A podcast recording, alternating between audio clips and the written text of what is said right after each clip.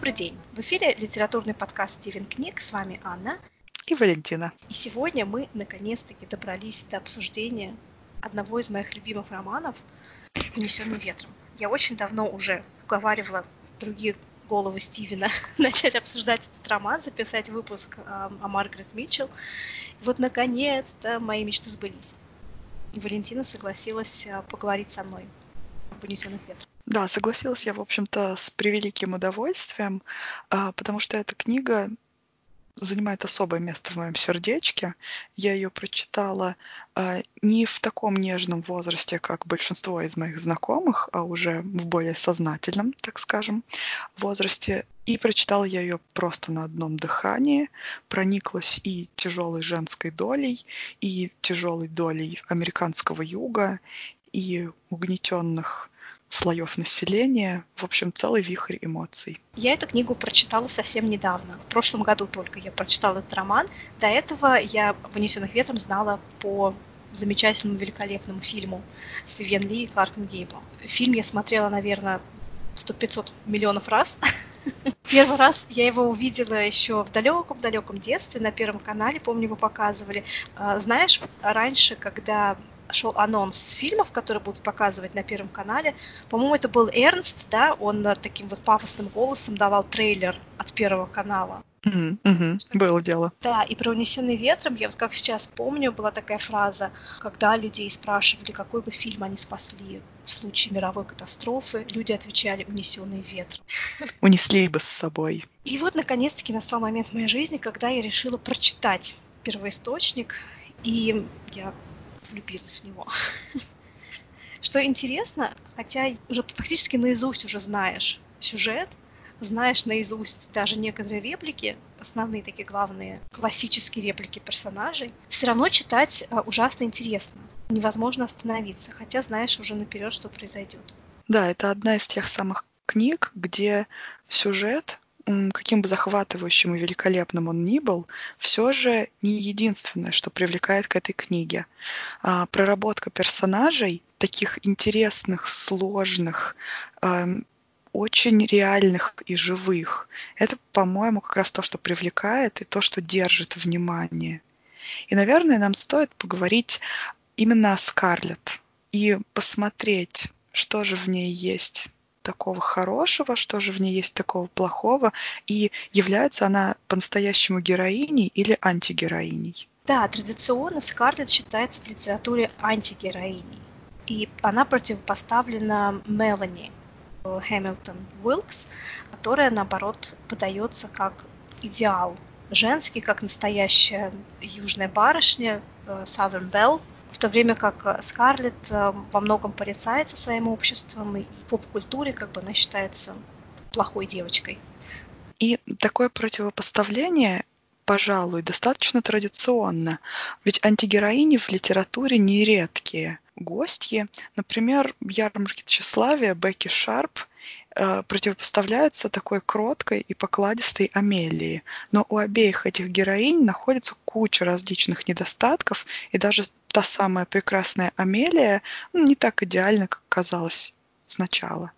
Может быть, и здесь подобная динамика прослеживается. Я бы не сказала, что в случае с Мелани происходит то же самое. Все-таки Мелани до конца остается идеалом в контексте унесенных ветром. Хотя сейчас, уже читая эту книгу, я во многом замечаю моменты, которые подтверждали, что Мелани по современным стандартам, то Мелани вовсе не, э, не та ролевая модель, которой нужно следовать сейчас в современном мире. Я помню очень хорошо эпизод в книге, а, когда Мелани и ее муж Эшли обсуждали переезд в другой штат, в северный штат, уже после гражданской войны.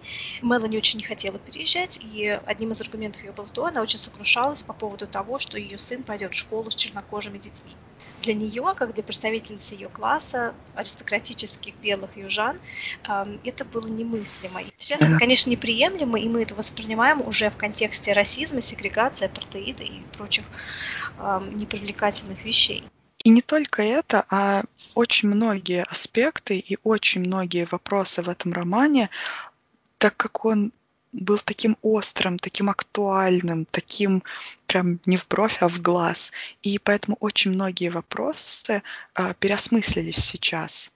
И несмотря на это, он все еще читается живо и интересно, но с ним мне кажется, хочется спорить еще больше, чем хотелось спорить с главной героиней романа современником Маргарет Митчелл.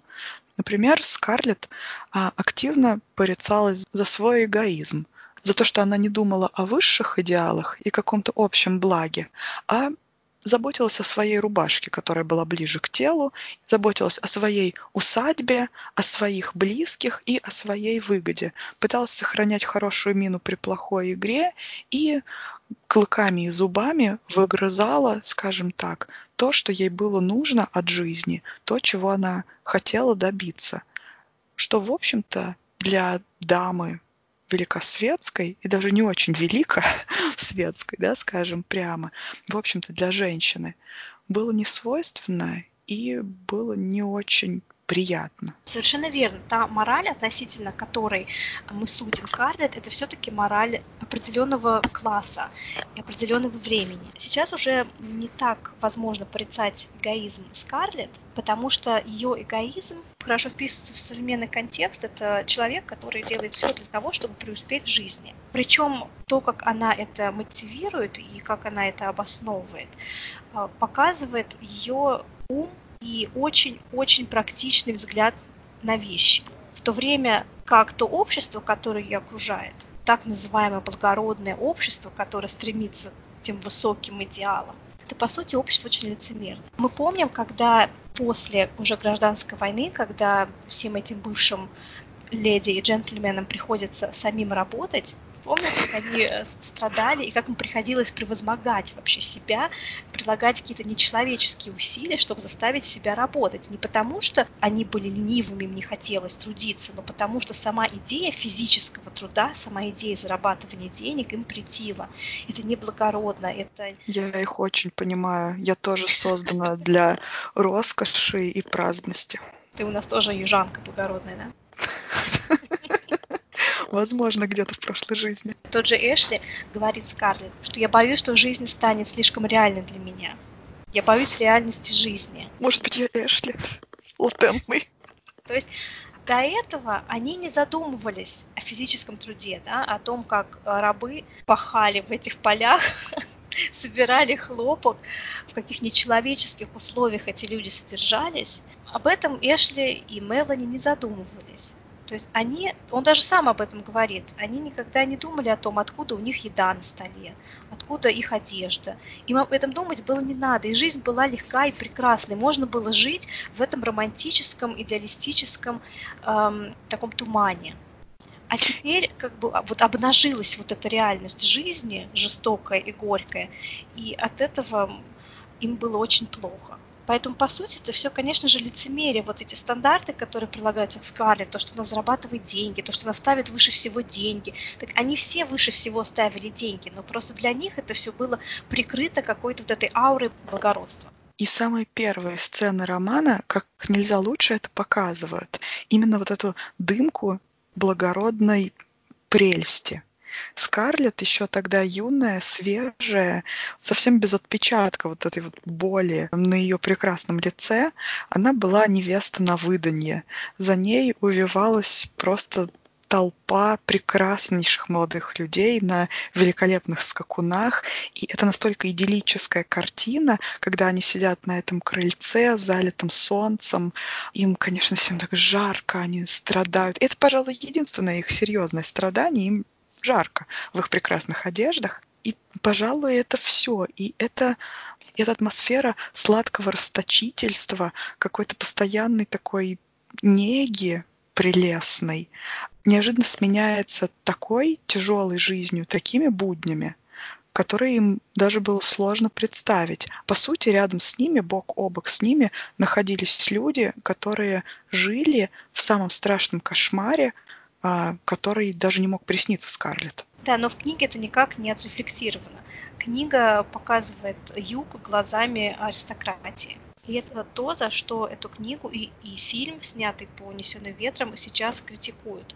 За то, что не уделено фактически никакого внимания положению рабов, живущих на плантации. Хотя очень много в книге персонажей рабов, но все они как бы такое приложение к белым персонажам. У них даже не возникает мысли о том, что у них может, могла бы быть своя жизнь. Вся их жизнь – это счастливое служение а, своему хозяину. Хотя это, конечно же, неправда. Я не стала бы совсем скидывать унесенный ветром с корабля современности, но думаю, что изучать а, историю юга и рабства нужно не только по ней – нужно читать еще и другие книги, как «Хижина дяди Тома», как «12 лет рабства», которые рисуют более полную картину того, что происходило в те времена. Да, согласна полностью.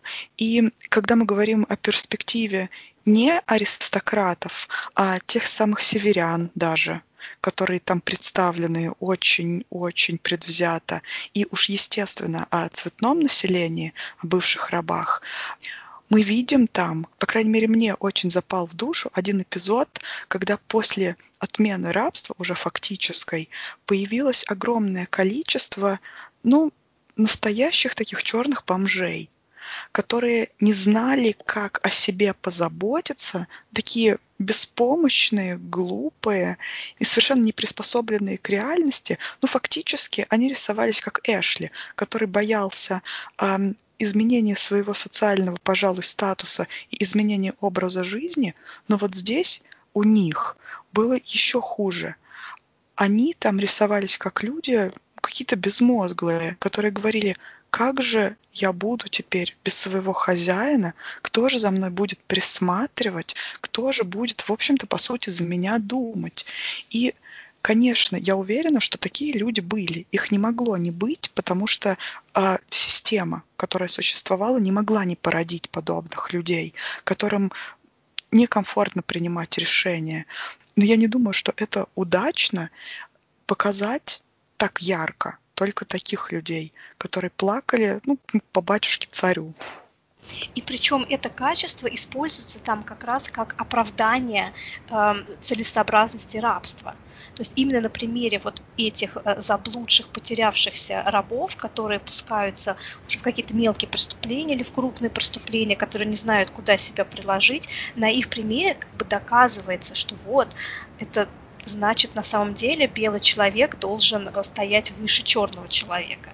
Я помню, там был один эпизод, который меня очень возмутил и которого не было в фильме, когда а, один из бывших соседей Скарлетт, э, один из бывших плантаторов, э, убил чернокожего бывшего раба только лишь за то, что тот нагрубил белой женщине. Очень и благородно. Очень благородно, да. Потом этот плантатор бывший пытался спрятаться в доме у Скарлетт, в доме или в доме у Мелани, я уж не помню. И э, Эшли, на самом деле, ему, очень сочувствовал пытался помочь ему скрыться. Вот вам и весь благородный Эшли. Но по тем стандартам это, да, считалось, э, он считался образцом благородного южанина. А, хотя, конечно, расизм в их словах э, просто зашкаливает. Несмотря на все это, я считаю, что книга более чем достойна внимания, и сбрасывать ее с корабля современности никак не стоит.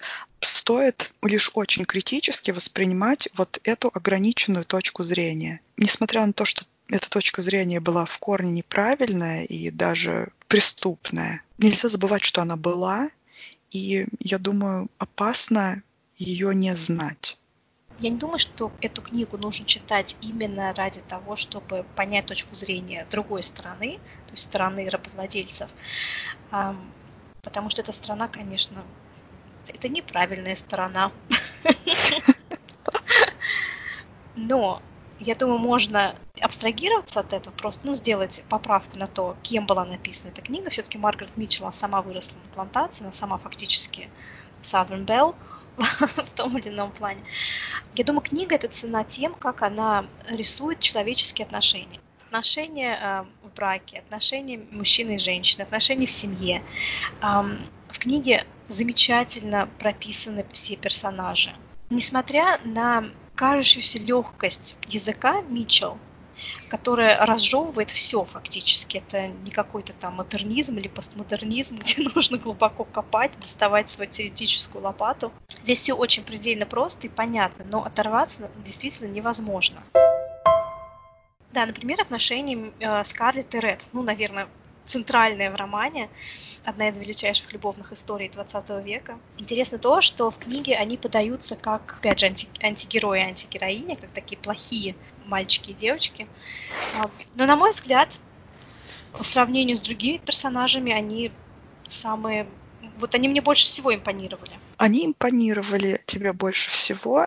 Я знаю почему.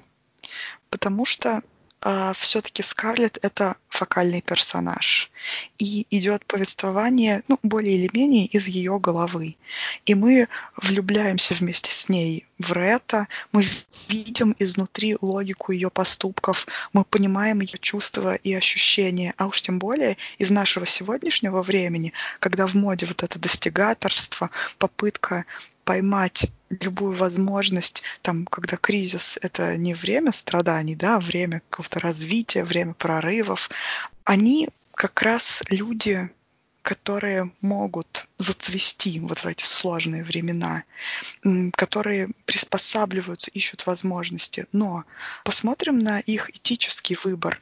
Ред спекулировал жизненно важными товарами. Скажем мягко, это этически не идеальный способ а, каким-то образом поймать возможность вот этого кризиса. Это тоже, кстати, не идеальный вариант названия гражданской войны кризис экономический. Ну да, а сейчас очень многие люди тоже в нашем нынешнем, скажем так, экономическом кризисе спекулируют жизненно важными антисептиками.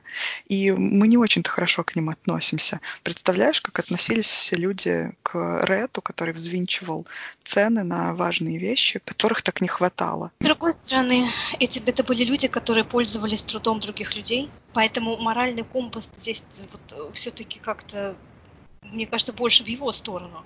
Хотя бы потому, что он не лицемерил. Действительно так. Э, и в этом прелесть этих персонажей они так резонируют с современным человеком. Потому что у них мозги на месте. А остальные, вот их окружение, что Эшли, что Мелани, что все эти вот тетушки, тетушки, тетушки и дядюшки. Вот пришла, прошла война, жизнь ударила их по голове, настолько серьезно, и они все еще продолжают жить вот в этом тумане прошлого. А это уже культовая фишка, скажем так, американского юга. Не просто соблюдение традиций, не просто уважение традиций, а какая-то маниакальная любовь а, к поддержанию этих традиций, пожалуй, отчасти из-за того, что жизнь их так ударила по голове, и все так жестко рухнуло. И попытка удержаться хоть за что-то, что не изменилось, вернуть то, что было до. Я думаю, что многим сейчас состояние знакомо, согласись. А, но у южан этот момент уже стал, эм, пожалуй, какой-то культурной особенностью. Она обыгрывается и у Донны Тарт в «Маленьком друге», и она обыгралась безумно великолепно и вообще головокружительно у Фолкнера – и вообще вот южная готика как раз вышла из этой пагубной связи юга со своим прошлым. И это не просто попытка не забыть корни и не расстаться со своей идентичностью. Это абсолютный отказ принять изменения, жить в настоящем и смотреть в будущее. И поэтому именно американский юг выглядит как тот, кто стоит спиной а Скарлетт посмела вообще повернуться лицом к будущему. Она именно, она именно тот человек, который не побоялся э, двигаться дальше. И она очень практично рассуждает. Она говорит, что да, это все прекрасно, все эти разговоры о леди, о джентльменах, о, о благородстве, о рыцарстве. Но есть-то что будем? Но если что будем, это во-первых, а во-вторых, она прекрасно понимала, и она не раз об этом тоже рассуждает сама собой, что для этого, для всего, для красивой, благородной, изысканной, рыцарской жизни нужны деньги. Она говорит прямым текстом, для того, чтобы быть леди, нужны деньги. Либо придется шить платье из шторки. Да. Скарлетт очень хотела быть похожей на свою мать. Она стремилась к этому идеалу южной леди чтобы быть милосердной, быть э, наподобие Мелани. Да? Но она понимала, что вот в этих обстоятельствах, в которых она оказалась, это невозможно. И она, как себе говорила, я сначала стану неприлично богатой, тогда я смогу быть со всеми добрая, со всеми благородная, со всеми милосердная. Сначала мне нужно вырвать свой кусок. Но это правда, поэтому, поэтому мне больше всех понравилась Скарлетт. Я а, не принимаю ее описание как антигероини, потому что это очень практичный, очень здравомыслящий человек. При всех ее, конечно, недостатках, при том, что она эм, не совсем прозорлива в вопросах любовных, скажем так. Назовем нежно, да. Но по жизни она сечет. Все как есть. Таким образом, Скарлетт и Ред – это портрет а, новых людей, поколение нового человека, который зарождается в Америке. Это люди, которые сделали себя сами, что тоже, наверное, уже стало социальным клише в американской поп-культуре. Self-made man, self-made woman – это, наверное, одни из первых примеров. И Митчелл показывает а, вот рождение этого нового человека, предпринимателя. И сейчас будет сумасшедшая теория. Ну-ка. Наша рубрика. В этом контексте очень символично увлечение Скарлетт Эшли. Почему она никак не может его отпустить? Никак она не может отпустить этот идеал, так же, как Юг не может отпустить свои вот эти идеалы аристократии и рыцарства. Но постепенно Митчелл показывает, что этот идеал – это фикция, что нужно наконец повзрослеть и принять жизнь такой, какая она есть. И выбрать Ретта Батлера. Да, уже поздно, правда. Но...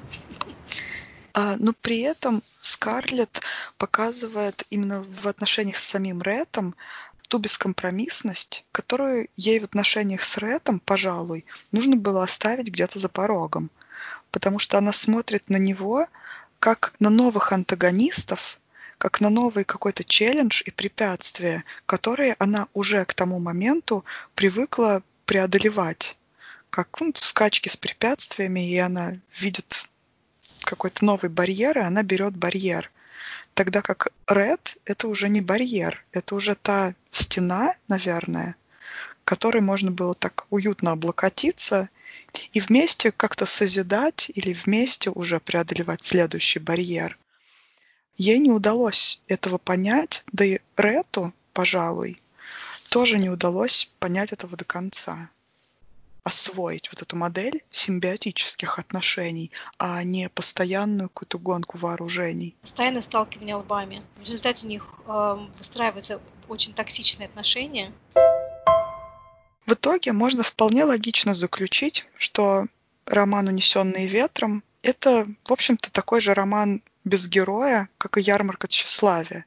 Только в отличие от ярмарки тщеславия, это роман не без героя, а это роман с героиней. Да, мы все-таки пришли к выводу, что Скарлетт это в большей степени героиня. С натяжкой, конечно. Несовершенная героиня, с которой совершает ошибки, которая растет по мере романа. Это все-таки тоже какого-то рода роман о взрослении, роман о становлении личности. Ну и становление нового типа личности для нового времени. Плюс это еще офигенный роман о любви. Спасибо всем, кто нас слушал. Всем пока. Пока. А теперь блуперы. Сейчас вы узнаете, что же происходит за кадром Стивена в начале записи. Чтобы не возникало правовых споров, сообщайте собеседникам, что ведете запись. Я сообщаю тебе, что веду запись, чтобы у нас с тобой не возникало правовых споров. Кто из нас okay. прав? Также я сообщаю тебе, что я планирую а, передать эту запись третьим лицам. Точнее, третьей, к третьей голове. Третьей голове. Спасибо, что предупредили, блин. Пожалуйста, Анна. Итак, теперь мы с вами должны еще начать автономную запись на наших... Можно сказать, do you accept cookies? Chocolate chip cookies? А, мы также должны начать автономную запись на каждом из наших персональных ЭВМ. Боже мой. Для передачи третьим лицам. Да, прикинь, Наташа будет слушать. Как, чё они вообще курили? Все очень плохо.